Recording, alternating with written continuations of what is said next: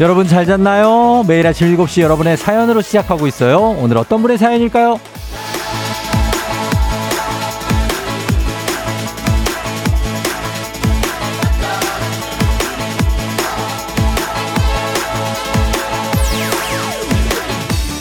0112님, 쫑디, 저 매일 동탄에서 수원까지 고등학생 아들 등교시키고 다시 동탄으로 출근하는데요. 피곤할 줄 알았는데 아들이랑 대화할 수 있어서 정말 좋아요. 범수, 아빠가 사랑한다. 꼭 좀 전해주세요.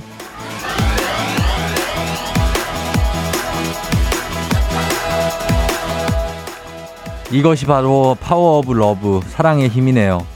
그렇죠. 고단함, 사랑 앞에서 사라지죠. 힘겨움, 사랑 앞에서 아무것도 아니고요. 범수 아버님처럼 어떤 상황도 오히려 좋아 하고 긍정적으로 수용할 수 있게 만드는 그 감정, 우리도 많이 쌓아봅시다. 수요일의 지루함, 어려움, 짜증, 불만, 내가 아끼고 애정하는 것들 떠올리면서 극복해 보죠. 여러분의 사랑 넘치는 하루를 응원하면서 시작합니다. 4월 26일 수요일 당신의 모닝 파트너 조우종의 FM 대행진입니다. 4월 26일 수요일 89.1MHz 조우종의 FM 대행진 오늘 첫 곡 써니힐의 두근두근으로 시작했습니다. 아, 오늘은 수요일 아침. 예, 굉장히 피곤할 수 있는. 김미영 씨가 써니 빛나님 등남 늦었지만 축하드린다고. 아, 또 이런 것도 또 아시네. 예. 원래 승하였는데, 써니일의 승하. 예, 개명을 했죠. 빛나로. 그리고 아들까지 낳았습니다. 예, 저도 축하합니다. 승하. 자, 그리고, 아니, 빛나. 자, 그리고 오늘 보이는 라디오, 유튜브 라디오도 함께 할 수 있는 FM대행진. 오늘 오프닝의 주인공은 0112님인데 아들과 함께 이렇게 아침에 나가시고 잘하고 계십니다. 한식의 새로운 품격 사홍원 협찬 제품 교환권 보내드리도록 할게요. 2440님이 고등학생 아들이랑 친하기가 힘든데 참 부럽네요. 나은아, 공주야, 우리도 친하게 잘 지내보자. 그래, 나은아, 잘 지내보자. 음, 고등학생들은 이제 뭐 거의 어른이니까. 그렇죠? 김미선 씨, 쫑디 저는 통근차 타기 직전에 딸이 따뜻한 커피와 샌드위치 사주겠다며 기다리라고 문자했는데 그 순간 통근차가 딱 온 거 있죠? 딸 미안. 엄마 그냥 출근해. 애틋하다. 아, 이거 딸이 엄마 나 뭐 커피랑 샌드위치 사줄게 했는데 아, 통근차를 안 탈 수는 없고 그렇게 가는 겁니다. 예. 김명아 씨 너무 피곤하지만 아직 수요일이라니요. 눈 비비며 출근 중입니다. 쫑디 유유유. 이번 주가 유난히 좀 피곤하지 않아요? 예, 좀 그런 것 같습니다. 비도 한번 왔고 날씨도 다시 좀 추워졌고 그래서 컨디션이 제 컨디션이신 분이 많이 없어요 요즘에 그렇죠 기운 내야 됩니다 어, 전, 전동성 씨, 인천공항에서 야근하고 있습니다. 요즘에 항공편수가 부쩍 늘어서 제2터미널 기준 최고치를, 최고치를 찍습니다. 2시간 후면 퇴근이에요. 오늘 날씨가 쌀쌀하네요. 감기 조심하세요. 감기 조심하세요, 여러분, 진짜. 예, 동성 씨도 2시간 마무리 잘 하시고, 예, 오늘 날씨가 좀 쌀쌀하니까, 그쵸? 생일자 좀 봅니다. 생일자. 3428님. 쫑디 저 오늘 49번째 생일이에요. 순정 씨 생일 축하해요. 자, 그리고 어 1525님. 이장 저 오늘 무슨 날인지 아시죠? 저 17번째 생일이에요 하셨습니다. 미역국도 못 먹고 지금 중간고사라 학교 간다고 축하해요. 예, 1525 님도 7539님 47번째 생일. 예, 축하하고요. 그리고 김지연 씨도 생일 축하합니다. 남편이 축하한다는 얘기를 안 하고 그냥 나갔대요. 예, 지연 씨. 예, 저라도 축하를 좀 드리도록 하겠습니다. 8508님 어제 문자 받고 너무 좋아서 자랑했어요. 매일매일 듣다가 이렇게 선물 받으니까 아침에 힘이 됐어요. 오늘도 화이팅이요 하셨는데 요즘에 이제 문자 받고 저희 선물 받고 기분 좋다 어, 하시는 분들 많습니다. 그만큼 선물이 많이 나가고 있다는 얘기죠. 왜냐면요. 저희가 지금 금요일까지 1벌 100개 이벤트 여러분 우리 1벌들에게 100개를 저희가 드리고 있기 때문에 그것도 매주가 아니라 매일 드리고 있습니다. 100개씩. 그래서 열심히 일하는 일벌들을 위해서 매일 100개의 선물. 오늘의 선물은 아이스크림입니다. 모바일 쿠폰이에요. 자, 그럼 피로, 피로를 풀어줄 시원한 당분 섭취는 저희가 도와드리도록 하겠습니다. 어, 문자는 그냥 아무 얘기나 보내주셔도 됩니다. 예. 그래서 괜찮아요. 상관없어요. 어, 그리고 모바일 선물이니까 샵 8910으로 문자로 단문 50원 장문 100원의 유료 문자 문자로만 저희가 받을 수 있고 그리고 보내드리도록 하겠습니다. 매일 100개니까 엄청나게 나가는 겁니다. 예, 여러분 생방 중에 보내드릴 테니까 그리고 이거 뭐, 어, 선착순 아닙니다. 저희가 고르게 배분해서 보내드릴 테니까 여러분들 확률이 계속해서 살아있다는 거 네, 계속 보내셔야 됩니다. 그리고 퀴즈 신청 지금부터 받을게요. 3연 승제로 진행되는 문제 있는 8시 동네 한바 퀴즈. 1승 선물이 기능성 베개고요. 2승 선물이 50만 원 상당의 공기청정기, 3승 선물이 백화점 상품권 100만 원권 준비되어 있습니다. 자, 어제 민민이 아빠를 꺾은 민민이 엄마가 오늘 2승 도전합니다. 민재 민서 맞, 맞나? 민재 민서 엄마. 자, 오늘은 내가 민민이 엄마를 이겨보겠다. 그리고 내일 2승 모레 3승까지 가서 100만 원 내가 타겠다는 분들 말머리 퀴즈 달아서 단문 50원 장문 100원에 문자 샵 8910으로 신청 퀴즈 신청도 하시면 되겠습니다. 그리고 또 있습니다. 정신차려 노래방. 잠시 후 시작하는데 전화 걸어서 노래 한 소절만 성공하면 편의점 상품권 만 원권 바로 드립니다. 세 분 모두 성공하면 선물 하나 더 얹어 드려요. 전화 직접 걸어 주시는 거니까 저희가 전화번호 미리 살짝 말씀드립니다. 02761-1812, 761-1813, 026298-2190, 6298-2191 이렇게입니다. 저희가 15분에서 20분 사이에 전화 열 테니까 그때 전화 걸어 주시면 되고 오늘의 노래는 김장훈의 나와 같다면 이거 아시죠? 나와 같다면입니다. 약간 고음이고 샤우팅도 좀 있으니까 좀 준비를 해주시고 가사 중점적으로 보니까 가사도 미리 좀 챙겨 보시면 좋을 것 같습니다. 나와 같다면 자 그러면 이제 오늘 날씨 알아보고 들어가 보도록 하겠습니다. 기상청의 최영우 씨 날씨 전해주세요. 조우종의 FM 댕진 보이는 라디오로도 즐기실 수 있습니다. KBS 콩 어플리케이션 그리고 유튜브 채널 조우종의 FM 댕진에서 실시간 스트리밍으로 매일 아침 7시에 만나요.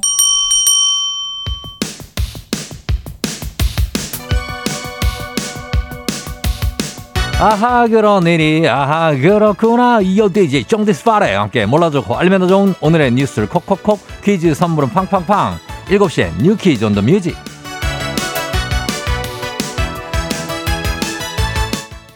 뉴스퀴즈 음악 한 번에 챙겨보는 일석삼조의 시간 오늘의 뉴퀴즈 바로 시작합니다.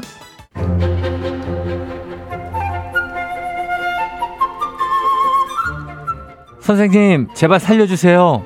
제 반려식물 좀 살려주세요. 코로나19 이후 반려식물을 기르는 사람이 늘면서 식물병원이 속속들이 등장하고 있고요. 인기도 아주 뜨겁다는데요.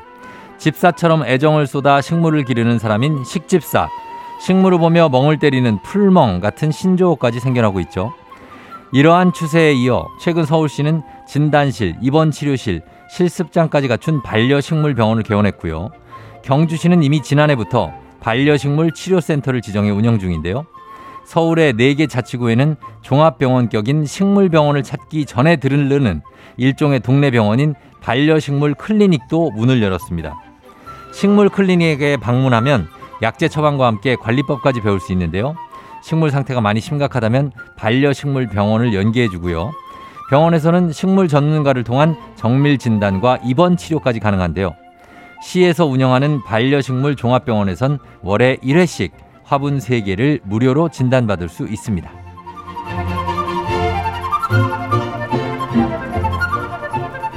통장에 이유 모를 돈이 들어왔다? 보이스피싱부터 의심해 보셔야 합니다. 금융감독원에 따르면 최근 자영업자를 대상으로 한 통장 협박 보이스피싱이 성행하고 있다는데요.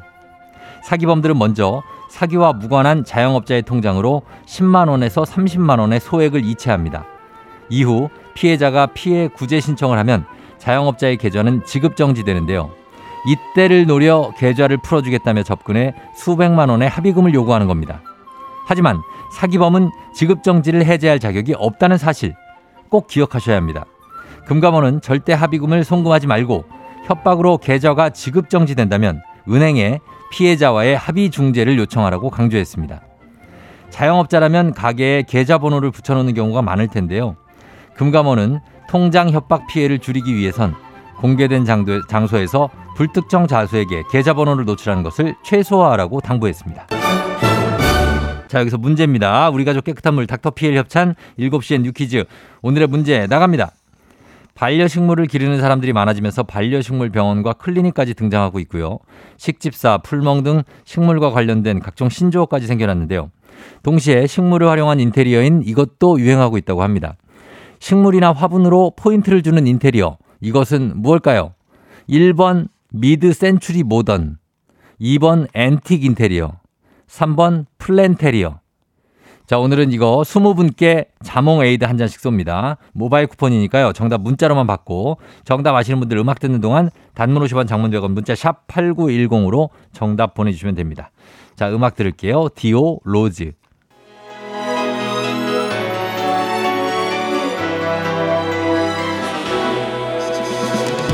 FM대행진에서 드리는 선물입니다. 이너비티 브랜드 올린 아이비에서 아기 피부 어린 콜라겐 아름다운 식탁 창조 주비 푸드에서 자연에서 갈아 만든 생와사비. 판촉물의 모든 것 유닉스 글로벌에서 아놀드 파마 우산 세트. 한식의 새로운 품격 사옹원에서 간식 세트. 메디컬 스킨케어 브랜드 DMS에서 코르테 화장품 세트. 갈배 사이다로 속 시원하게 음료. 첼로 사진 예술원에서 가족 사진 촬영권. 천연 화장품 봉프레에서 모바일 상품 교환권. 아름다운 비주얼 아비주에서 뷰티 상품권. 에브리바디 엑센코리아에서 블루투스 이어폰 소 나이산 세차 독일 소낙스에서 에어컨 히터 살균 탈취 제품. 판촉물 전문 그룹 기프코 기프코에서 KF94 마스크. 주식회사 산과드레에서 한줌 견과 선물 세트. 하남 동래복국에서 밀키트 복요리 3종 세트. 블라인드의 모든 것 월드 블라인드에서 교환권. 여에스더 박사의 에스더 포뮬러에서 글루타치온 필름. 제부도 하늘길 서해랑에서 해상 케이블카 탑승권. 당신의 일상을 새롭게 신일전자에서 공기청정기 하루 온종일 따뜻한 GL 하루 온팩에서 핫팩 세트 건강을 생각하는 다양에서 오리 스테이크 세트 전통 보약의 새로운 시각 트레서피에서 먹기 편한 한방 영양제 한쪽 사은품 전문 기업 하나원 비즈마켓에서 카우프만 프라이팬 세트 제거 명장 송영광의 명장텐 베이커리에서 소금빵 시그니처 세트 톡톡톡 예뻐지는 톡센필에서 마스크팩과 시크릿 티팩트 네이트리팜에서 천연의 기운을 한 포에 담은 발효 진생고 디저트를 디자인하는 케이크 드라마에서 폭탄 카스테라 4종 세트 주식회사 창원 H&B에서 내 몸속 에너지 비트젠 포르테 파라다이스 스파 도고에서 스파 입장권 강창구 찹쌀 진순대 포장 전문점에서 즉석 조리식품 파워풀엑스에서 온열 통증 파워풀 크림과 메디핑 세트 이너뷰티 올린 아이비에서 쾌변엔 순사기지 뼈 건강 플러스를 드립니다. 조우종의 FM 댕진 보이는 라디오로도 즐기실 수 있습니다. KBS 콩 어플리케이션 그리고 유튜브 채널 조우종의 FM 댕진에서 실시간 스트리밍으로 매일 아침 7시에 만나요.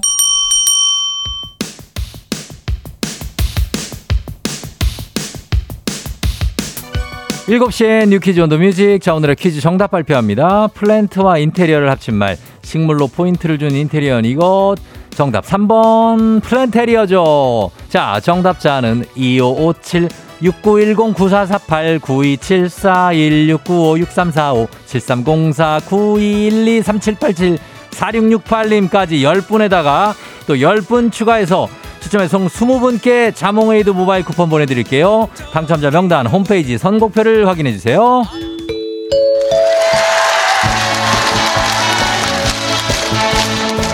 노래 한 소절로 정신을 확 깨우는 아침. 정신 차려 노래방.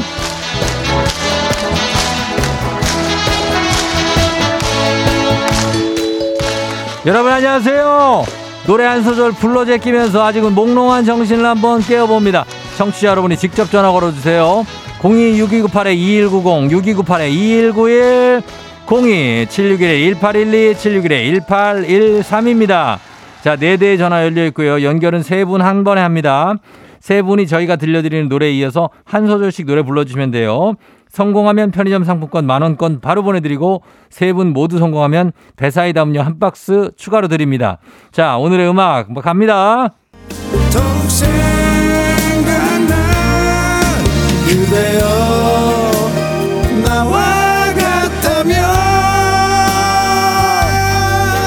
자, 이 다음부터 차례를 부른 겁니다. 1번 전화 나와 같다면 1번 전화요? 네, 마음과 똑같다면. 좋아요, 똑같다면. 자, 다음은? 그냥 나에게 오면 돼. 오케이, 3번. 자, 오면 돼. 3번. 널 위해 비워둔 내 맘 그 자리로 다시 내 맘 그 자리로 그 잘했습니다 성공해요 자, 축하합니다. 자, 잘했고 전화 끊지 마세요. 잘 불렀어요. 저희 편의점 상품권 받으시 전화번호 남겨주세요. 배사이다 음료 댁으로 저희가 친절하게 보내드릴게요. 자, 잘 불렀습니다. 원곡 한번 들어보고 올게요. 김장훈의 나와 같다면.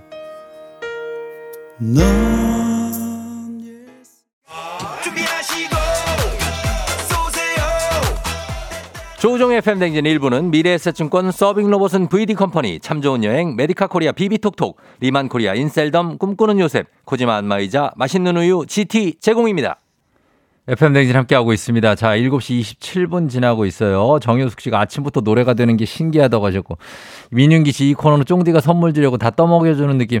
아, 제가 도운 게 없습니다. 이분들이 다 잘 불렀어요. 0645님, 아, 또 노래방 통화 중이네요. 배사이다 한번 받아보고 싶어 신청했는데 하셨는데, 저희가 직접 전화를 걸기도 하니까 희망을 가지고 기다려주시면 되겠습니다. 괜찮아요. 저희 잠시 후에 이장님하고 다시 돌아올게요.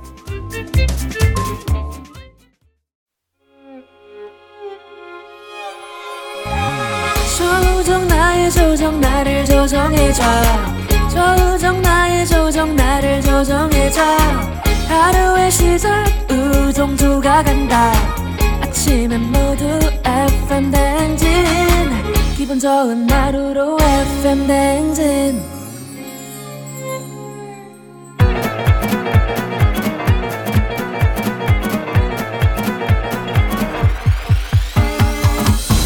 아, 아, 아. 아이고. 그래, 저, 마이크 테스트 하는 겨. 예, 그래, 들려요? 행진이 이장인데요. 지금부터 행진이, 저기 여러분 소식 전해드려오시오. 행진이 단톡요.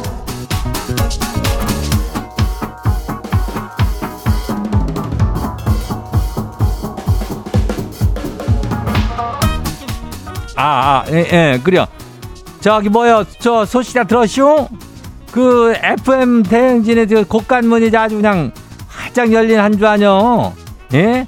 아니 뭐 그 쫑디가 선물 소개하다가 그냥 날이 다 가게 생겼디야.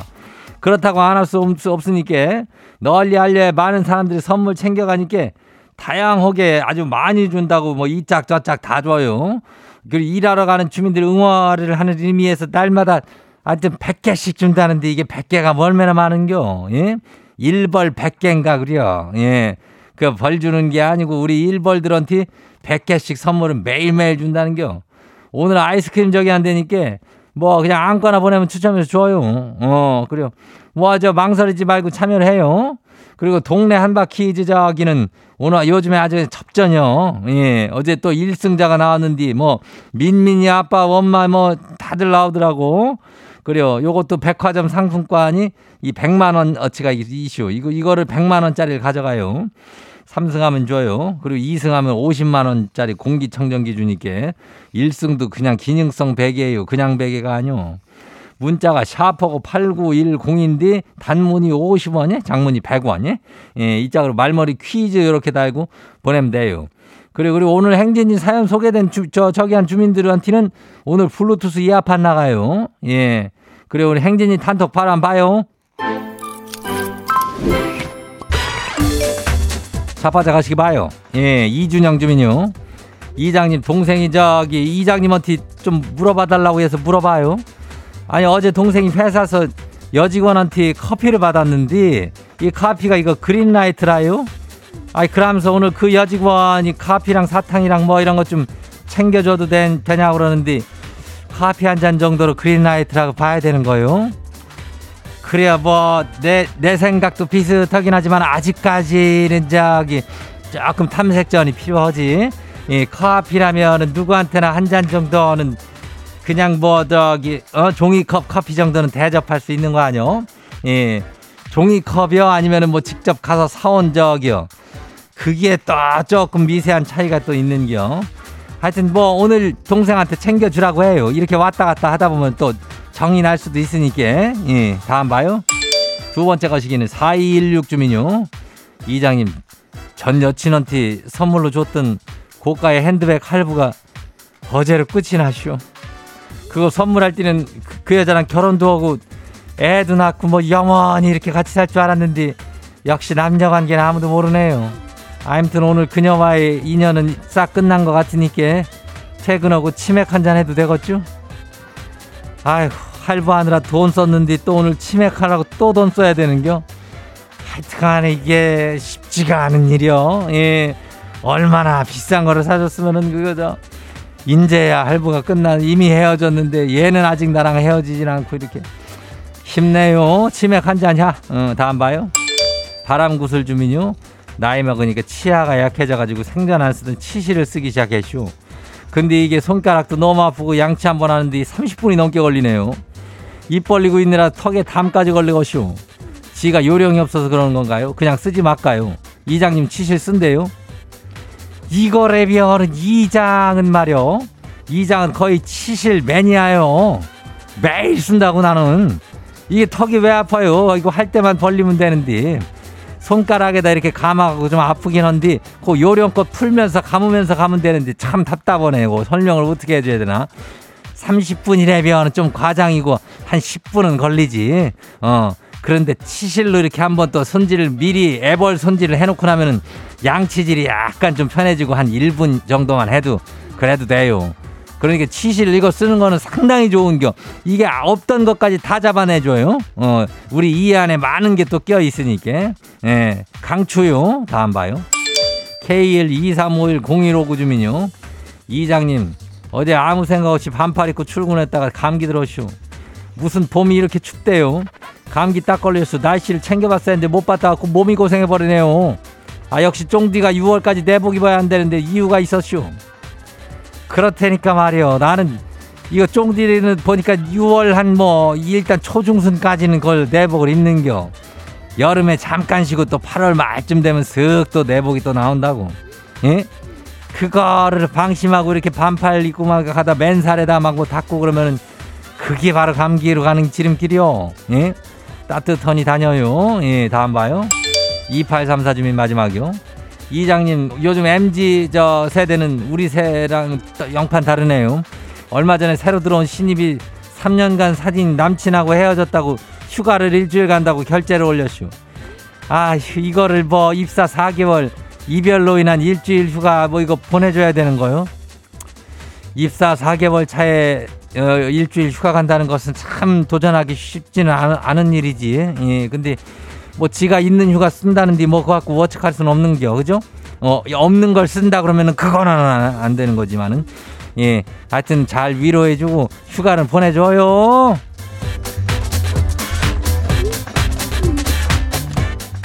그래야 저기 뭐 오늘 소개된 행진이 가족들한테는 블루투스 이어판 챙겨드려요. 오늘 또 웬일로 추가 또 추가 질문이 들어와시오. 용근옥인데 이장님 혹종디 혹시 영화 찍었나 물어봐줘요. 아이유랑 잘생긴 박서준이랑 나오는 그 영화요. 꼭 한번 물어봐 주세요. 그래야 뭐 영화라면 그 영화 배우 다니고 뭔 영화인지 모르겠지만은 아마도 또, 어, 얘기 찍었을게요. 하여튼 내가 물어볼게요. 예. 그래, 저 행진님, 우리 알려주고 싶은 정보 있으면 행진이로 말머리 달아 보내주면 돼요. 단문이 50원이, 장문이 100원이, 문자가 샤퍼고 89106, 어, 콩은 무료죠. 영화는 이름이 드림이라고 하네. 예, 제목이 드림이라고 이병헌 감독이라고 그 극한 직업 만든 감독이시오. 천만 감독이요. 거기에 쫑디도 나온다고 하니까 여러분들 많이들 봐요. 우린 노래 듣고 올게요.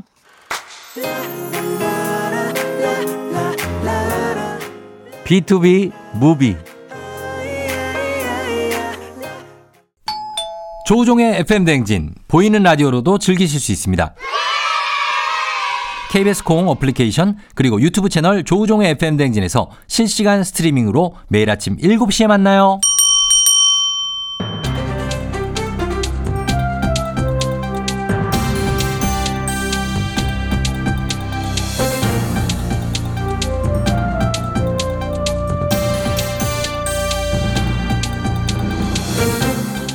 안현상의 빅마우스는 손 속속속 회입니다.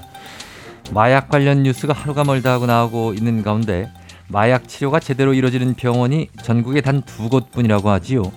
자세한 소식 어떤 분이 전해주시오? 이러면 안 돼. 마약은 중독 치료가 필수인데요. 이렇게 치료가 안 되면 안 돼. 안녕하세요. 김원효예요. 작년에 검거된 마약 사범이 1만 8,395명. 야, 알고 계셨어요? 참 많아요. 그렇게 저 자세한 숫자까지는 우리가 알고 있진 않지요. 근데 상당한 숫자긴 하네요. 그 18,395명 중에 반이 투약 사범이에요. 근데 이 사람들 치료할 수 있는 데가 전국에 두 군데밖에 없대요. 이게 말이 돼요? 자, 이 마약은 중독성이 워낙에 강하지요. 그래서 중독 치료가 꼭 필요하다고 알려져 있는데 치료가 가능한 곳이 두 군데뿐이라고요, 전국에. 그러고 보니까 이게 마약 사범이 늘어났다는 소식은 거의 매일 들리는데 치료 관련 소식은 오늘 처음 듣는 것 같은데요. 예, 마약은 재범률이 진짜 높거든요. 재범 검거 비율도 올라가고 있는데 말이죠. 2020년에는 32.9%였는데 작년에는 36.6%였어요.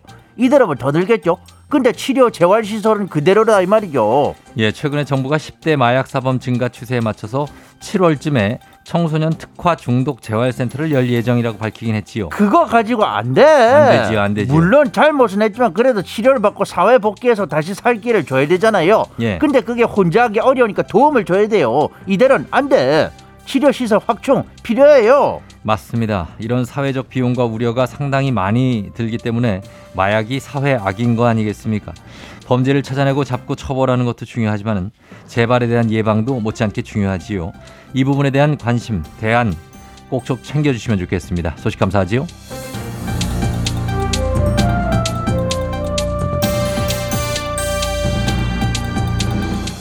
다음 소식입니다. 주 최대 69시간제라고 불리는 근로시간 제도 개편안 이에 대한 설문조사를 실시할 예정이라고요. 정부가 위탁 사업자 선정 작업에 들어갔다는데요. 자세한 소식 어떤 분이 전해주시죠? 그것을 무슨 설문조사까지 하는 겐가? 짐이 관심법으로 알려줄 수 있는 것을 참 이 미륵궁에 짐이 알려주겠소이다. 예, 11시간 연속 휴식권 보장 시 주 최대 69시간 근무를 가능하게 하는 근로시간 제도 개편 상당한 비판을 받으면서 대통령이 재검토 지시까지 내리지 않았습니까?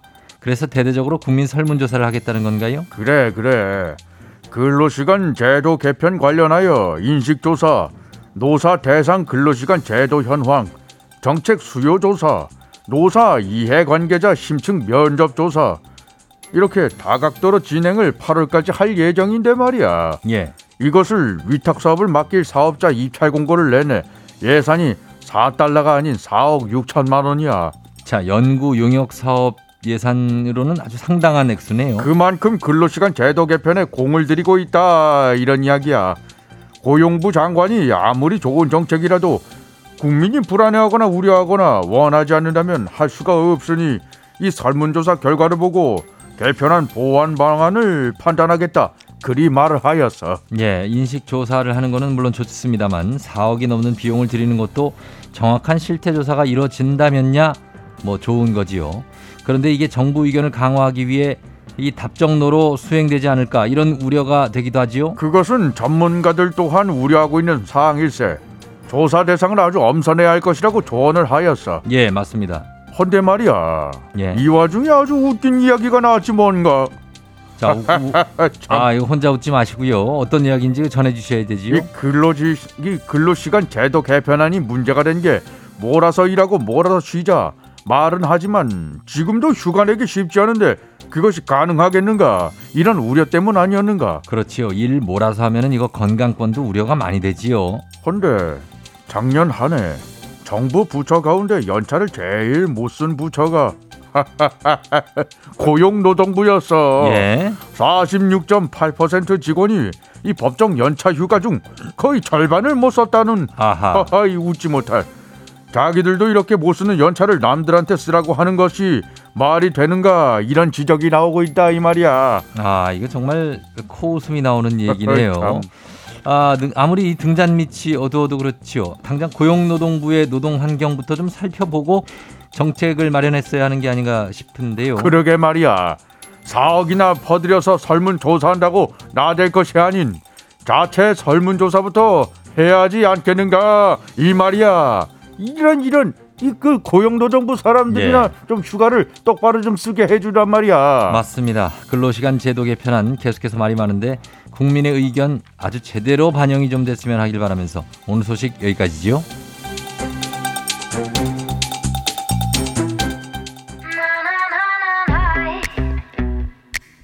볼빨간 사춘기 워커홀릭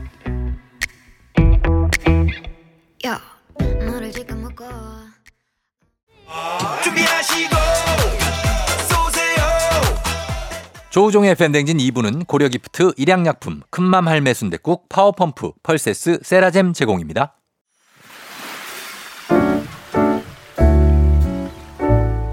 마음의, 소리.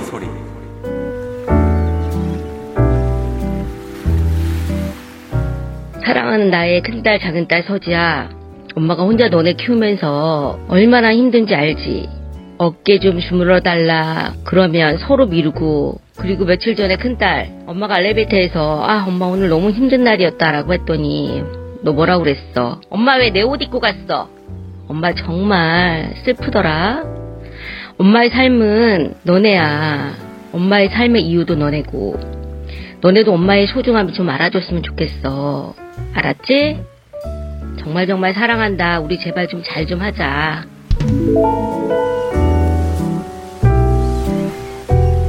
자, 오늘은 쩡님의 마음의 소리였습니다. 네, 쩡님께 저희가 아, 가족 사진 촬영권 보내드릴게요. 꼭 찍으시길 바랍니다. 애들이 찍겠지. 어, 또 찍기 싫다고 그래서 한번 또 상처받으시는 거 아니겠지. 왜 우리는 항상 이렇게 예, 얘네들을 위해서 삶을 사는데 얘네들은 우리한테 이런 얘기만 할까요? 자식들이 참 그런 것 같아요. 아, 기운 내시고 우리 쩡님. 음, 발상의 전환으로 우리가 얘들을 그냥 신경 안 쓰고 살면 어떻게 될까요? 그러면 원망할래나 그래도? 아, 진짜 차주영 씨 세상의 모든 엄마들 응원해요. 정대근 씨 어머님 힘내세요. 딸들도 언제는 알아, 알아줄 거예요. 언제 알아주려고?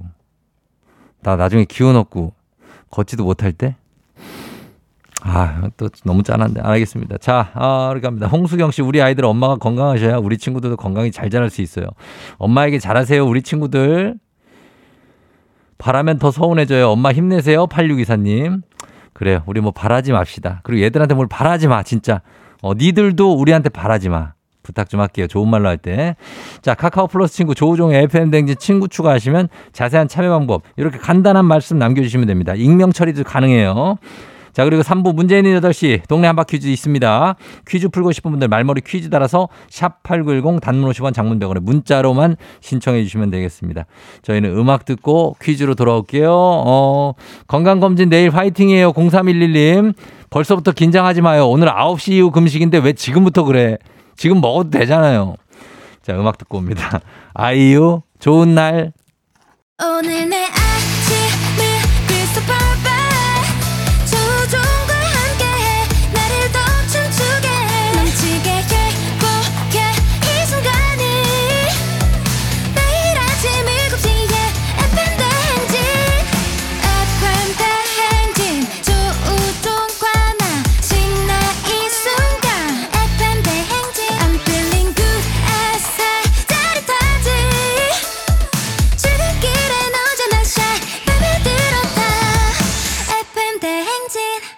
조종의 FM 대행진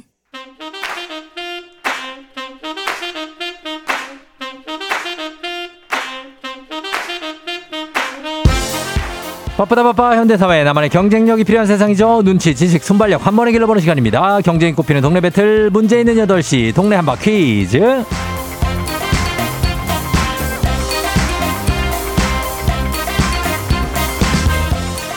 시드니로 가는 가장 쉬운 선택 티웨이 항공협찬 문제 있는 8시 청취자 퀴즈 배틀 동네 한바 퀴즈 동네 이름을 걸고 도전하는 참가자들과 같은 동네에 계시는 분들 응원 문자 주세요. 추첨을 통해 선물 드립니다.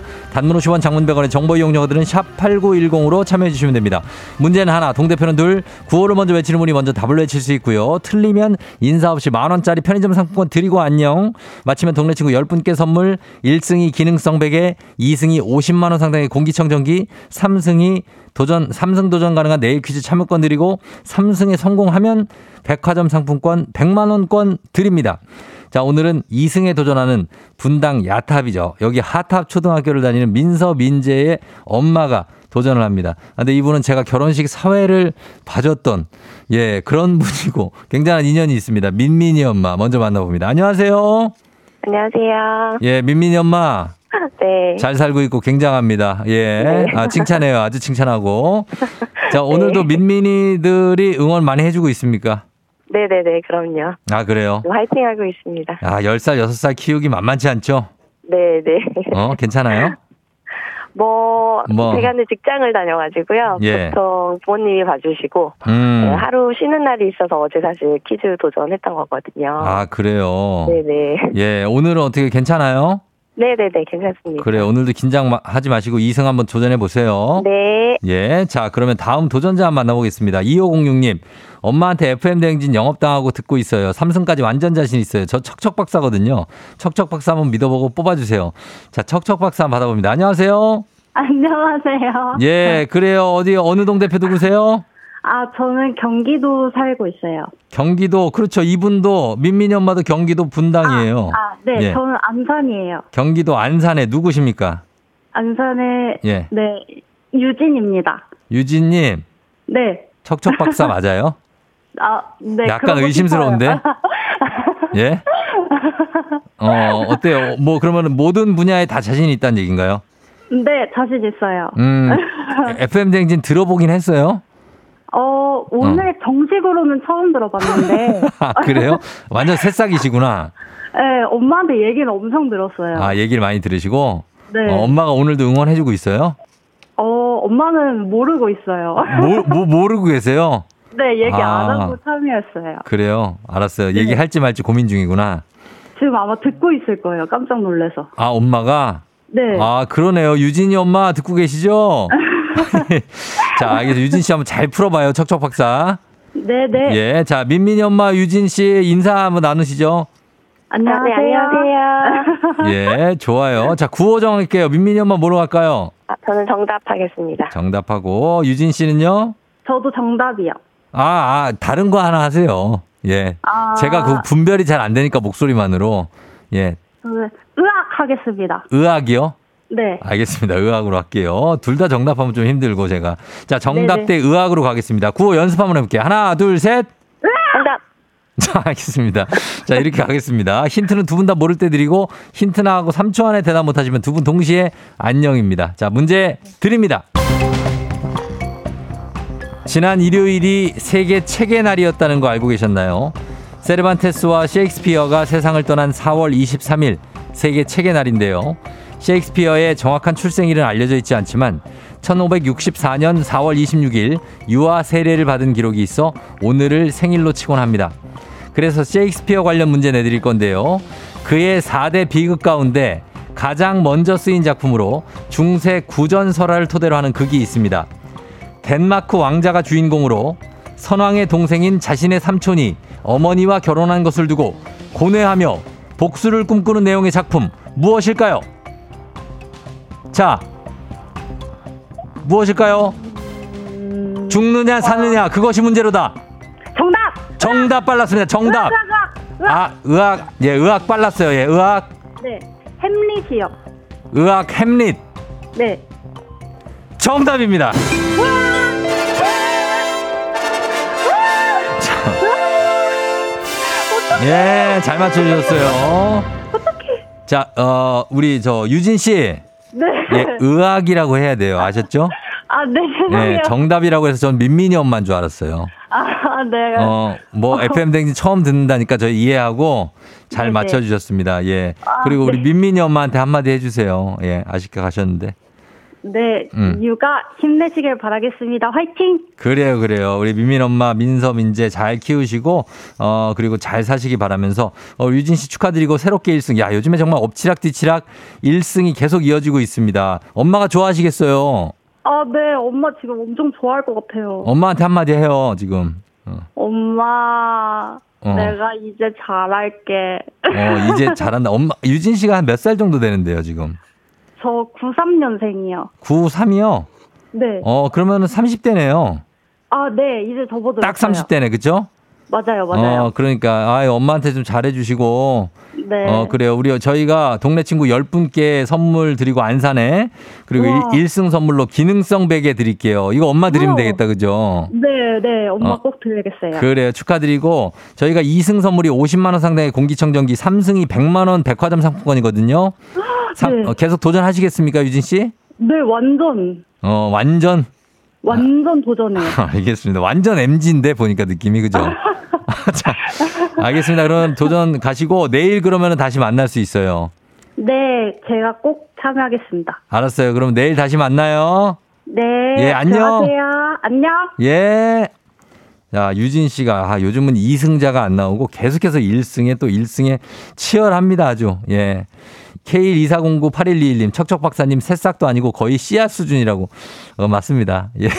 1962님, 의학 최최 최고네요. 역시 새싹은 못 당해. 이두열 씨, 9556. 아, 이분이 좀 오류가 살짝 났었는데, 예, 그래 잘 맞췄고. 그리고 유희경 씨, 저는 인천 사는 유진이 엄마인데 유진이 응원한다고 하셨고, 온 가족이 으악에 빵 터졌다고 원지희 씨. 쫑디 목소리를 구분하네요. 소머즈네요. 정한용 씨 하셨는데, 아, 처음에는 몰랐습니다. 정답해서 저는 민민이 엄마인 줄 알았는데, 그렇게 됐습니다. 어, 92학번이시라고 5701님, 0315님, 93년생이 30대구나 하셨는데, 맞습니다. 예, 93이 갓 이제 30 넘어갔고, 예, 9위가 이제 손흥민 동갑. 예, 여기 사, 31, 뭐, 이렇게, 그렇게 되는 거죠. 9위 학번. 굉장합니다. 자, 이렇게 해서 여러분 문제 마무리가 됐고, 이제 청취자 여러분께 내드리는 청취자 퀴즈 나갑니다. 재작년이죠. 2021년 오늘 배우 윤여정 씨가 아카데미 여우조연상을 수상했습니다.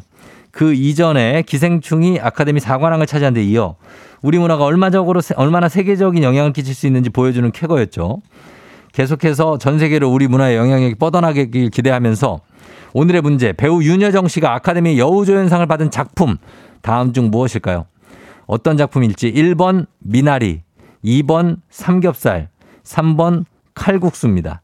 자, 과연 이 중에서 어떤 작품일지 정답 보내시고 짧은 걸 50원, 긴 건 100원, 문자 샵 8910, 콩은 무료입니다. 정답자 10분께 선물 보내드릴게요. 자, 그리고 오늘도 재밌는 오답 한 분 추첨해서 주식회사 홍진경 더 만두 엽찬 비건 만두 보내드리도록 하겠습니다. 양술이 아닙니다. 양술이 아니에요. 자, 보내주세요. 저희 음악 듣는 동안 여러분들 정답 받겠습니다. 음악은 아이브, am. 아이브의 I am 듣고 왔습니다. 자, 이제 청취자 퀴즈 정답 공개할게요. 정답 바로 두구두구두구두구두구. 자, 미나리죠. 예, 미나리. 자, 정답 맞힌 분들 중에 10분께 선물 보내드릴게요. 조우종의 FM댕진 홈페이지 선곡표에서 명단 확인해 주시면 되겠습니다. 자, 실시간 오답 한번 보겠습니다. 양술이 아니었고, 그 다음에 허경봉 씨 고추장. 아, 고추장. 장우정 씨 까나리. 예. 0295님 대파, 아, 1999님 윤식당, 산방산 깊은 밤님이 나리나리 사또나리. 예, 야. 예, 느낌은 좋았네요. 그 다음에 한성님 고사리, 7539님 행진이요. 어, 행진이. 그 다음 6074님 너구리, 박미자 씨 미꾸라지. 그 다음 0651님 이모! 여기 불판 좀 갈아주세요. 자, 김소희 씨 날라리, 8611님 매생이. 그리고 어 2394님 쭈구리 되지 말자 하셨고요. 8318님 미더덕. 그리고 어 웃수민 씨가 김보성 느낌으로 읽어 주세요. 의리. 아, 의리. 그 다음에 어 오답 10전 대보탕 K124 2407 1557님. 그다음에 이대근 씨 너와 나의 연결고리 김정진 씨 아들 때문에 생긴 내 몸 안의 살이 하셨습니다. 자, 이 중에서 음 자, 어떤 걸로 갈까요? 자, 봅니다. 예. 아, 첫 번째가 제일 좋았네. K124098211님. 우리 애청자인데 갑니다. 양수리. 자, 양수리 당첨. 예. 자, 오늘 베스트 오답 양수리 갑니다. 주식회사 홍진경 더 만두 엽찬 비건 만두 보내드리도록 하겠습니다. 자, 날씨 한번 알아보고 갈게요, 오늘. 오늘 날씨 기상청에 최영우 씨 전해주세요. 조우종의 FM댕진. 보이는 라디오로도 즐기실 수 있습니다. KBS 콩 어플리케이션 그리고 유튜브 채널 조우종의 FM 댕진에서 실시간 스트리밍으로 매일 아침 7시에 만나요.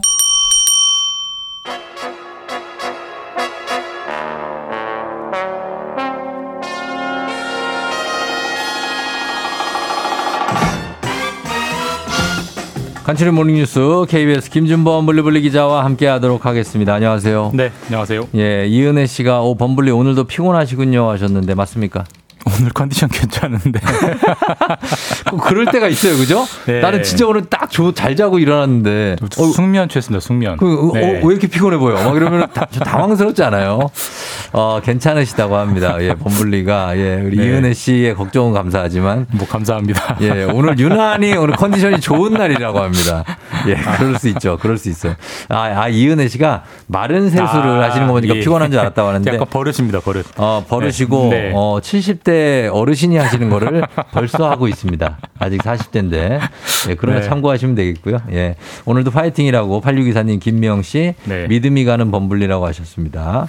자, 오늘은, 어, 첫 소식이 전국 곳곳에서 지금 뭐 KBS가 집중 보도를 하고 있기도 하고 끝없이 터져 나오는데 지금 전세 사기 문제. 예. 이 정말 걱정되는 건 올해 하반기라는 게 무슨 얘기죠? 음, 원래 이제 전세라는 단어와 예. 어, 사기라는 단어는 전혀 어울리는 단어가 아니었는데 그래요. 최근에 뭐는 전세와 사기는 마치 한 몸처럼 어, 맞아요. 마치 전세를 얻으면 다 사기를 사기 당하는 당할 것처럼 것처럼.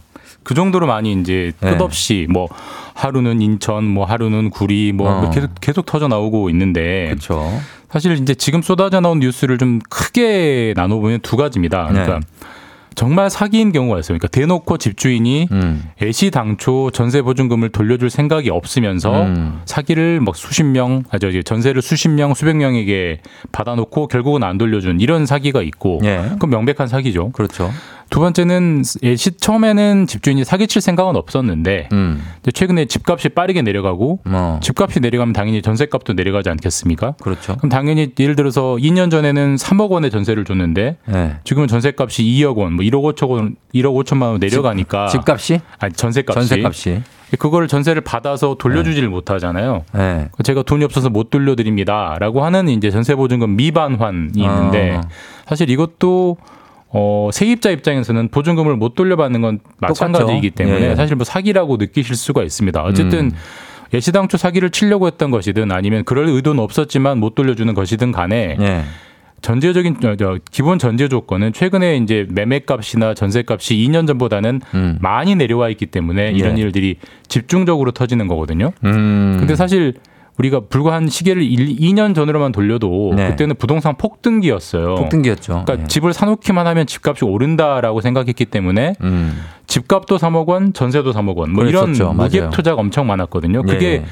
2년 전 하반기쯤에 집중적으로 이루어졌습니다. 막 음. 소위 말해서 끝물, 막차를 타는 부동산 음. 투기들이 있었, 투자들이 있었는데 예. 전세는 2년이잖아요. 그렇죠. 2년 만기가 올해 하반기에 돌아오면 음. 그 집주인들이 과연 그 보증금을 돌려줄 수 있겠느냐. 음. 그렇게 되면 사실 못 돌려주면 그게 사기이건 미반환이던 간에 어쨌든 보증금 피해가 쏟아져 나올 걸 예상되고 있고 음. 지금 나오는 건 일종의 전조다. 예. 전조 증상이다라는 좀 되게 두려운 음. 되게 겁나는 전망들이 많이 나오고 있습니다. 그러니까 우리가 생각하지는 못하고 살고 있었지만 무자본 갭 투기가 엄청 대규모로 이루어졌군요, 당시에. 수십만 채로 지금 예상이 저 아, 분석이 되고요. 그래요? 사실 누가 정확히 조사해 본 적이 없어서 정확히는 모르는데 모르겠죠? 이제 예. 수십만 채로 예상이 되고 있고 거기서 음. 뭐 절반만 보증금을 못 돌려준다고 해도 그러니까요. 뭐 십수만 명이 피해를 보는 거니까 엄청난 피해죠. 지금 보도되는 예. 사기 피해들을 보면은 여기에 지금 어 공인중개사들이 적극 가담해서 피해자들을 안심시키는 모습이 보인다고 하고 이게 법적으로는 좀 기망에 해당될 것 같기도 한데 어떤 겁니까? 그러니까 대규모 전세 사기 피해 공통점은 예. 집주인이 나쁜 의도를 이제 먹은 점도 있지만 음. 꼭 거기에 서로 짠 공인중개사가 끼어 있습니다. 그러게요. 예. 대부분 이제 사회 초년생이나 전세를 많이 얻어본 경험이 없는 분들은 네. 공인중개사 말을 믿거든요. 믿죠. 예. 아 여기 뭐 담보가 깨끗해 물 문제 없는 물건이야 음. 앞에 살던 사람도 문제 없이 살다 나갔어 이렇게 하다 보면 네. 믿는 거거든요. 믿게 되죠. 근데 사실은 굉장히 문제가 많은 집이었고 음. 그래서 결국은 이제 본인이 확인하는 게 정말 중요하다. 왜냐하면 전세 보증금은 거의 대부분의 경우에 네. 전 재산인 경우가 많잖아요. 그럼요. 대출까지 전 받아서 재산이죠. 사실 빚까지 낸 전 재산을 못 대출 돌려받는다는 건. 엄청난 피해이기 때문에 예. 일단 가장 앞으로라도 이런 일을 안 당하시려면 가장 중요한 것은 음. 집값과 전세값의 비율, 그러니까 네. 전세가율이라고 하거든요. 음. 그래서 예를 들어 집값이 5억 원인데 음. 전세 보증금이 4억 원이면 80% 정도 됩니다. 그렇죠. 80%. 전세와 집값 차이가 얼마 안 나잖아요. 그러니까 네. 전세가율이 높은 집은 일단 위험한 겁니다. 좀 위험하죠. 왜냐하면 집주인이 못 돌려줄 확률이 높기 음, 때문에 그렇죠. 또 일반적으로는 전세가율이 70% 그러니까 음. 전세 보증금이 집 시세의 70%를 넘어서면 네. 일단은 좀 조심해야 된다라는 음. 걸 반드시 꼭 본인이 체크하셔야 될 것 같고 예. 중개사 말을 믿지 마시고요. 음. 그다음에 신축 빌라 같은 경우는 네. 내가 처음으로 전세를 들어가는 것이기 때문에 그렇죠. 앞에 살던 전세 사람 전세를 살던 사람이 제대로 나가는지 이력 자체가 없고 네. 사실 시세 이 집이 얼마짜리인지 시세도 되게 좀 모르죠. 안 되는. 경우가 많고요. 그럼 네. 그래서 사실 이게 여기가 괜찮은 집인지 아닌지가 또 굉장히 헷갈리는데 그래서 음. 공인중개사 말만 믿게 되는데 절대로 그래서는 안 될 것 같고 이제는 네. 일단 집주인이 보증 그러니까 보- 담보 대출을 얼마나 받았는지 반드시 좀 알려달라. 음. 그렇죠. 라고 해야 될 것 같고 네. 집주인이 세금을 체납한 경우도 굉장히 많아요 신축 빌라 같은 경우는 그래서. 세금 체납 내역을 보여달라라고 음. 요구를 해야 됩니다. 그래서 네. 만약에 집주인이 안 보여준다면 네. 갈 필요가 없죠. 그런 그렇죠. 의심해야 되니까. 맞습니다. 물론 집주인이 보여줄 법적인 의무는 없습니다만 요새 요즘, 요즘 같은 분위기에서 그거를 안 보여준다는 것은 뭔가 좀 음. 이상하다라는 거를 꼭 염두에 두셔야 될 것 같고 예. 또 하나만 더 말씀드리면 뭐 전세를 많이 얻어보신 분들은 상식 인데 음. 다 세대와 다 가구는 완전히 다릅니다. 음. 다 가구는 거기가 설령 열 채의 집이 있더라도 전체가 한 채의 집이어서 그렇죠. 예. 집주인 한 명이 열 명에게 전세를 놓는 수- 어, 음. 방식이기 때문에 네네. 서로 다른 집에 살더라도 내가 뒷순번에 들어갔으면 음.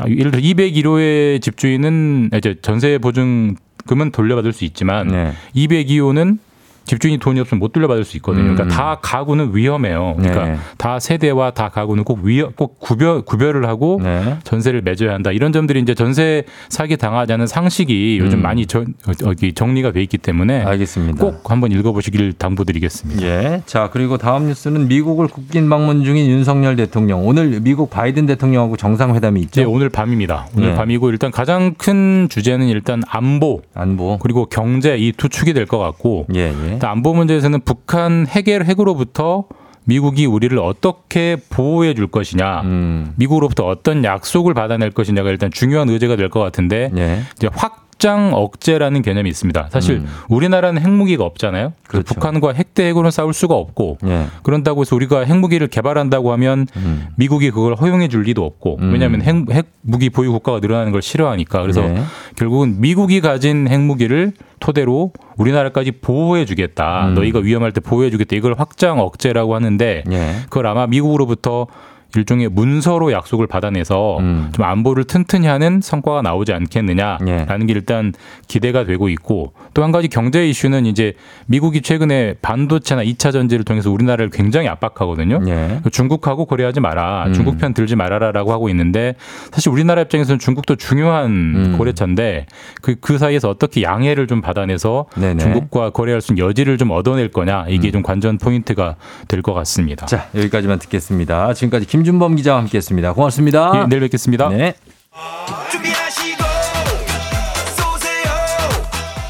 조우종의 FM댕진 3부는 미래에셋증권 지벤컴퍼니웨어, 금성침대, 리만코리아 인셀덤, 르노코리아 자동차 QM6, 프리미엄 소파의 기준 에싸, 종근당 건강, 땅스 부대찌개, 천재교과서 밀크T, 맛있는 우유 GT 제공입니다. 조우종의 FM 대행진 함께하고 있는 8시 27분 지나고 있습니다. 잠시 후 저희 우리의 큰별 최쌤 최태성 선생님과 함께 별별 히스토리 함께 하도록 하겠습니다. 여러분 문자도 계속 보내주시고 저는 금방 다시 만나볼게요.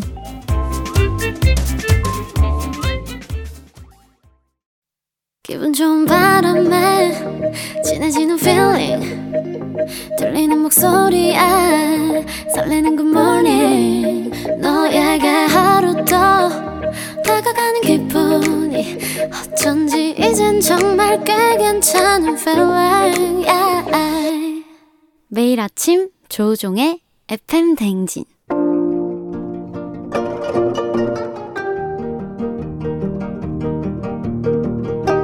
별별 히스토리를 모르거든 역사에 대해 논하지 말라. 재미있는 역사 이야기 별별 히스토리.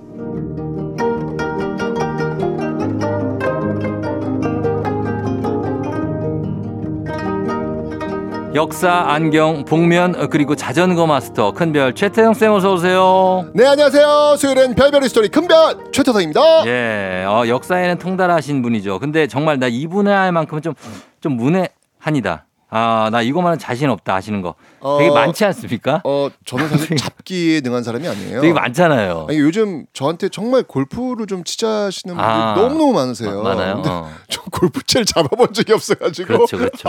아, 근데 그게 맞아요. 또. 예, 예. 아니, 일단 한 곳만 파시는 분이니까. 일단 진짜 왜냐면 정말 시간, 다른 걸 할 수 있는 시간 자체가 없어가지고 예. 예. 잡기에 능하지 않다는 게 제 가장 큰 약점인 것 같습니다. 아, 그건 약점이 아니고요. 저는 최태원 선생님, 예, 장점이라고 생각합니다. 왜냐면 감사합니다. 이런 분들이 보면 조금 유명해지시면 골프 좀 치세요? 이것저것 전 저는 다 하죠. 골프를 왜 쳐요? 골프요? 예. 치면 재밌어요. 아 그래요? 어, 그 나름- 운동 돼요? 아, 운동은 바- 많이 안 되는데 아, 아, 그래요? 그거 그 그렇구나. 골프 공을 칠 때 칠 때 뭐 스트레스 해소되나 봐요? 손맛이라고 하죠. 왜 낚시할 아, 때처럼 손맛이 있어요. 손맛이 있어요. 음, 그렇구나. 그게 좀 짜릿하거든요. 아 그렇구나. 예, 그래서 치는 거니까 아. 치워보시면 알 텐데. 아, 뭐- 나중에 한번 배워 가르쳐 주세요. 아 제가요?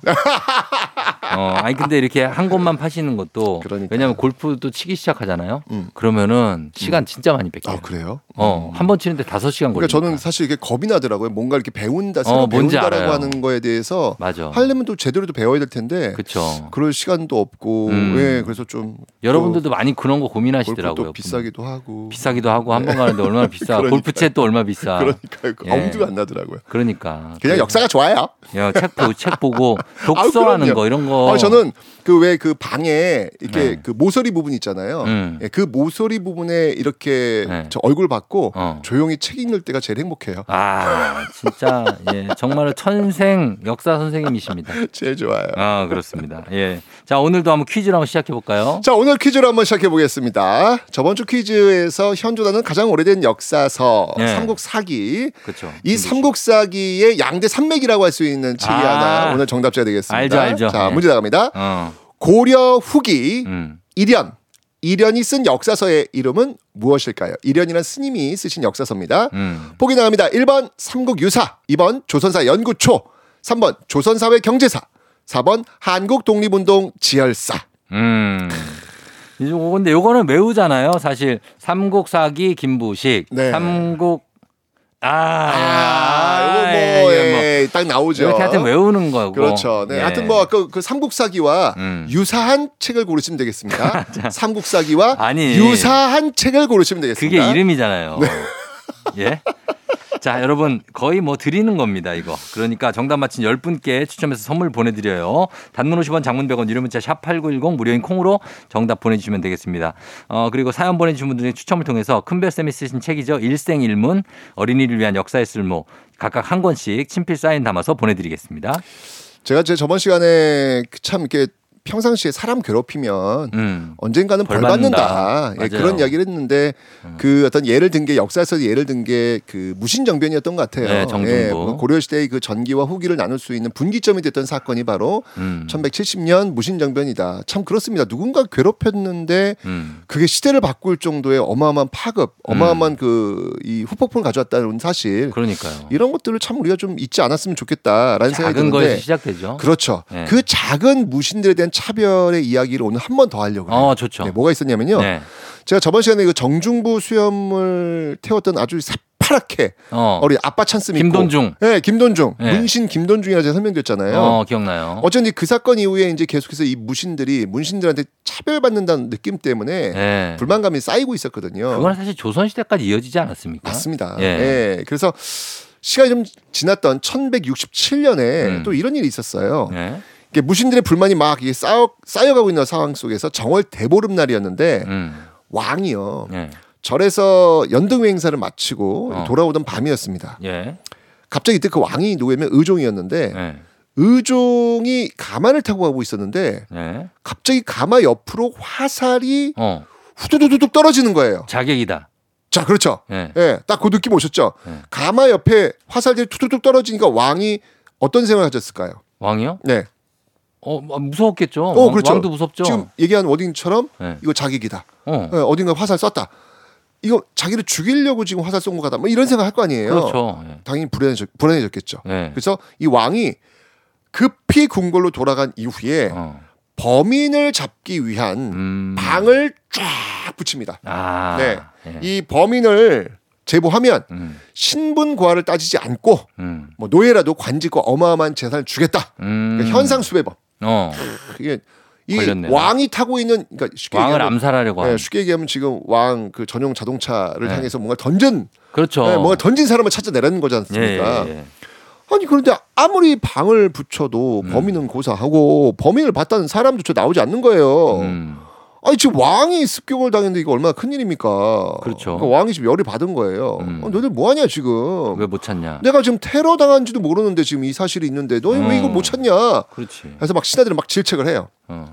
그럼 이제 이렇게 되면 이제 어떤 일이 벌어질까요? 이렇게 되면요. 네, 이렇게 되면 신하들이 뭐라도 하나 찾아야지. 지 뭐라도 뭐라도 뭐라 야, 너 야 너라도 좀 네가 했다 그래. 그렇죠. 뭐 이렇게. 왜 자꾸 왕이 쪼니까 어. 뭐라도 찾아야 될거 아니에요. 예. 그래서 이 신하들이 범인으로 의심되는 자를 그냥 모조리 잡아드립니다. 모조리. 모두- 야, 여기 깡그리 다 좀 수상한 놈 다 잡아와. 그렇죠. 음. 근데 잡아왔는데 아니라고 나는 모른다고 다 얘기할 거 아니에요. 어, 그렇죠. 예. 그럼 이제 어떤 일이 벌어질까요? 그러면은 이제 여기서 누구를 누구를 하나 이게 뭐라고 그래야 될까요? 희생양. 그렇죠. 을 삼겠죠. 이게, 이게, 이게 뻔한 이게 전근대 사회는 이게 뻔한 모습이잖아요. 어, 그러니까. 결국 붙잡혀 온 하인들 중에서 음. 결국 제가 범인입니다. 아. 라는 자백한 그 하인을 찾아내요. 그 근데 잘 아시겠지만 네. 이건 뭐겠습니까? 허위 자백. 사주한 거죠. 그렇죠. 이 혹독한 고문을 통해 가지고 네. 너무 힘드니까 그냥 결국, 그냥 예, 했다고. 예, 나 죽여라. 그 내가 범인이다. 허위 예, 자백이죠. 허위 자백을 한 거죠. 음. 자, 어쨌거나 이렇게 해서 범인을 잡은 거예요. 네. 왕은 어떻게 했을까요? 어떻게 했냐고요? 네, 아니 뭐그 하인. 때문에 화가 났으니까 벌을 네. 줬겠죠. 죽였습니다. 죽였어요. 네, 어, 왕한테 아. 이거 테러했던 저 시기하면서 그냥 죽여버린 거죠. 아 진짜. 그리고 그날 네. 예, 왕을 제대로 지키지 않은 벌 음. 어떻게 되겠습니까? 그 주변에 있었던 그 무신들, 무신들 예, 무신들 다 사- 삭탈. 다 잘라야죠. 아, 예, 그래서. 결국 친위군 장교 14명 네. 이 무신들이 유배 보내집니다. 아 진짜. 네. 어. 그러니까 범인도 죽었고 네. 왕을 호위했던 무신들도 유배를 보내면서 처벌을 받은 거죠. 음. 자, 그런데요. 네. 나중에 알려진 사실이 있습니다. 어, 나중에 뭐야? 이 사건의 진짜 범인이 음. 따로 있었습니다. 아. 살면서 이런 경우 있지 않으신가요? 예. 나는 여-. 영화 부당거래가 갑자기 생각나. 어, 야. 야, 야, 예. 너, 너, 네가 진범해라. 이렇게 그렇지, 얘기하- 그렇지. 약간 이렇게 됐는데 알고 보니까 아 이게 사, 따로 있었어요. 나로 있었어요. 찾았어요? 찾았어요. 아, 이 진작 좀 찾지. 사건의 진상은 이랬습니다. 예. 원래 사건의 진상은요. 아까 제가 왕이 연등 행사를 마치고 돌아오던 날이라 그랬잖아요. 네. 당시에 이 고려에는요. 음. 그 좌승선이라는 왕의 비서 직책이 있었습니다. 음, 승선. 예, 비서를 그죠 좌승선 네. 승선이라 부른 거예요. 그러니까 네. 대통령 비서실, 그렇죠. 예, 비서실 그저 저 일하는 사람들인데 음. 이 비서가 좌승선이 왕의 가마에 붙어 따라가고 있었어요. 네. 비서니까 예. 예, 왕 가마 옆에 딱 따라가고 있었는데 그때 이제 이 비서가 말을 타고 있었거든요. 예. 근데 이 말이 어. 훈련이 좀 덜 된 말이었나 봐요. 아, 설마 설마. 왕이 타고 가니까 야 왕 간다라고 하면서 징도 치고 북도 치고 그럴 거 아니에요. 어, 놀랬구나. 여기에 이 말이 놀란 거예요. 아이고. 놀래가지고 잉 하면 날뛰었을 거 아니에요. 네. 그러면서 말을 탄 다른 군사와 부딪혀버린 거예요. 그 말이. 어. 그때 그 군인이 들고 있었던 화살통에서 네. 부딪히니까 어. 화살이 쏟아진 거예요. 아니 어떻게 그 쏟아진 거랑 쏜 걸 구별을 못 합니까? 그렇지, 그렇지. 답답하네. 그 왕이 근데 이게 착각을 하고 이게 화살을 쏜 거다. 이제 아, 그 이렇게 쏟아졌다고 그래야죠. 쏟아졌다고. 그러니까, 그러니까 이 사건의 원인을 제공한 사람 누구예요? 그러니까 바로 그 비서 아닙니까? 비서. 좌승선, 예, 네. 좌승선이에요. 예. 그럼 이제 바로 예. 좌승선이 아닙니다, 아닙니다. 어, 쏟아졌다 그래야지. 예, 제가 이거 지금 말을 이렇게 훈련 잘 못해가지고 지금 옆에 부딪히는 바람에 화살이 쏟아진 겁니다. 그러다 벌 라고 이야기를 그랬구나. 해야죠, 이게. 예. 그런데 그러다가, 예. 좌승선이 그냥 입꾹 닫고 있었던 거예요. 자기가 괜히 얘기했다가 뭔가 혼날까 봐. 그렇죠. 결국 어쨌거나 이것 때문에 억울한 사람이 범인의 누명을 쓴 채 목숨 잃었지요. 아, 경호하고 있었던 무신들. 억울하게 유배 갔죠. 예. 아유, 이- 이런 일이 벌어지면 안 되잖아요. 절대 안 되죠. 그렇죠. 그거 얘기했었어야죠. 이거 말에서 떨어진 겁니다. 말이 쳐서. 그러니까요. 이렇게 했으면 그래 알았다 하고 갈 것을 예? 유배당해도 결국 나중에 죽게 되지 않습니까? 맞습니다. 자, 아. 이 진실을 감춘 채 남에게 죄를 덮어 씌우고 네. 이를 이렇게 엄청 키워버린 그 비서 음. 좌승선 누굴까요? 누구냐고요? 바로 누구예요? 김건중이었습니다. 아이 그 자식 진짜. 또 김돈중이었어요. 김부식의 아들 김돈중. 아, 지난주보다 더 열받네. 정중부의 수염을 태운 이 김부식의 아들 김돈중. 아, 이건 열받는 정도가 아닌데 이건 아, 나 머리 아파. 이거 어떻게 해야 되지? 아니, 그러니까 이 사람은 인성 자체가 이런가 봐요. 그러니까 페류나네, 페류나. 아빠 찬스 속에서 살아온 사람인가 봐요. 아, 저 큰일이다 진짜. 이거 어떡하냐. 아니 어떻게 이게 사람들이 죽어나가는데 그걸 입고 닫고 있습니까? 이건 말이 안. 되잖아요. 문신 김돈중 때문에 14명이나 유배가 벌인 사건이 또 벌어진 거예요. 예.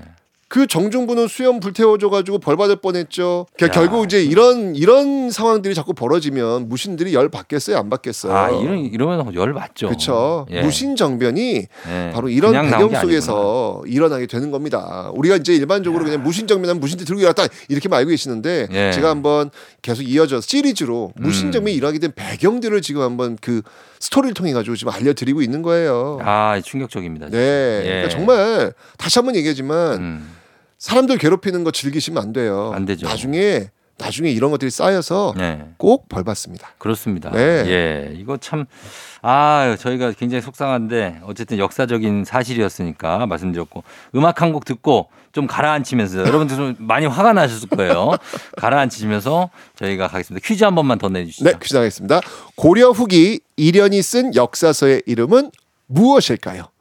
1번 삼국유사, 2번 조선사 연구초, 3번 조선사회 경제사, 4번 한국 독립운동 지혈사. 예. 자, 이런 일과 유사한 일이 결코 일어나서는 안 아우, 되겠습니다. 아우 안 되죠. 재발 방지. 어우 좋은 힌트입니다. 예. 자, 정답 아시는 분들 단문 50원 장문 100원 유료 문자 샵 8910 무료인 콩으로 정답 보내주세요. 저희 선물 드립니다. 자, 노래는 데이브레이크 루시 오에 데이브레이크 루시 오에 듣고 왔습니다. 자, 오늘 어 이제 퀴즈 정답 발표할 시간인데 정답 바로 한번 가볼까요? 네, 오늘 정답은요. 네.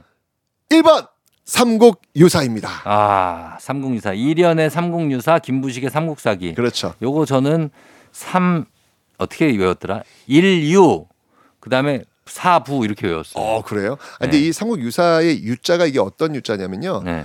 버려진 것들을 모아놓았다라는 의미를 갖고 있어요. 어. 왜냐면 김부식의 삼국사기는 이렇게 유학자잖아요, 김부식이. 네. 그래서 김부식은 이렇게 뭔가 기적 같은 일들, 막 어. 이렇게 신이 뭐 이런 거 있잖아요. 그런 거 다 빼버려요. 아, 사실만 예, 다 오로지 팩트, 오로지 어. 사실들만. 그러니까 사람들 사회에서 있을 수 있는 일들만 적었는데 어. 버려져 있는 그 이야기들 있잖아요. 예, 예. 그런 것들을 모아놓은 책이 일연의 삼국유사예요. 아. 그런데 그런 이야기들이 더 재밌죠. 재밌죠. 그래서- 야사도 많고. 그렇죠. 예, 네. 그래서 그런 것들을 통해 가지고 음. 어, 지금 이제 이 일연의 삼국유사를 통해 가지고 많은 테마파크도 만들어지고요. 어. 예, 좋은 어떤 스토리들이 많이 만들어지고 있습니다. 일연 이분은 약간 승려 아니십니까? 스님이세요. 스님이시죠? 예, 그러니까 이런 걸 통해서 보면 알겠지만 네. 이 세상에 쓸모 없는 거는 어. 없다. 어. 네, 쓸데 없는 것의 쓸모를 네. 한번 우리가 좀 찾아볼 필요가 있겠다라는 음. 생각이 드네요. 그렇죠. 닭뼈 같은 건 쓸모 없잖아요. 왜요? 다 빨아먹고 그것도 네. 이흙 속에 들어가서 흙에 음. 또 양분이 될 것이고 아. 그것도 뭔가 식물을 키우는데 도움이 될 겁니다. 아. 이 세상에 쓸모 없는 게 어디 있겠습니까? 그렇죠. 계륵 같은 존재죠. 아, 그, 뭐 이렇게 어려운 말 자꾸 써. 아, 왜요? 아, 역사 시간이라 한번 써보는 거죠. 아무튼 지난주에 이어서 정말로 이 그 돈중, 어? 김돈중. 아마 이런 일들은 잘 모르셨을 거예요. 예. 이 아빠 찬스 써가지고 이렇게 참 횡포 부렸던 이 아들들. 아유 정말 속상해 죽겠습니다 진짜. 그러니까 이게 저는 조선 시대에는 그런 줄 알고 있었는데 네. 서서히 지금 고려 시대 얘기를 해주시니까 그러니까요. 그때는 안 그럴 줄 알았거든요. 그죠? 예. 근데 그때는 난 정의가 살아있을 줄 알았어요. 똑같네. 시대를 바꿔놨습니다. 시대를. 예, 예. 그것 때문에 아, 근데 결국. 그러다가 지금 조선 시대 어떻든 문신을 우대하면서 유학이 갔다가 다시 군부가 실세를 장악하는 역사가 돌잖아요. 그렇죠. 그게 너무 신기한 것 같아요. 역사는 이렇게 비슷한 모습으로 이렇게 재현되는 것 같지만 네. 나선형이에요. 음. 예, 비슷한 지점으로 와 있지만 이전 시대와는 더 윗단계로 올라와 있는 음. 나선형으로 역사는 계속해서 발전하지 않을까라고 저는 생각을 합니다. 맞습니다. 네. 예, 예, 동감합니다. 자, 오늘 정답 1번 상금유사입니다. 오늘 정답 선물 받으실 분들 큰별쌤 책 일생일문 그리고 어린이를 위한 역사의 쓸모 받으실 분들 명단 FM쟁진 홈페이지에 올려놓을게요. 확인해 주시고요. 자, 큰별쌤 오늘도 고맙습니다. 기억하시죠? 인과응보. 샤이니 조조. 조우종의 FM 대행진 4부는 신용보증기금 에즈랜드, HLB 제약, 이젠어두 제공입니다. 수요일 조우종 FM 대행진 이제 마칠 시간이 됐네요. 자, 저희는 끝곡으로 주시크의 너를 생각해 전해드리면서 인사드리도록 할게요. 여러분 오늘도 힘내고요. 모두 골든벨 울리는 하루 되시길 바랄게요.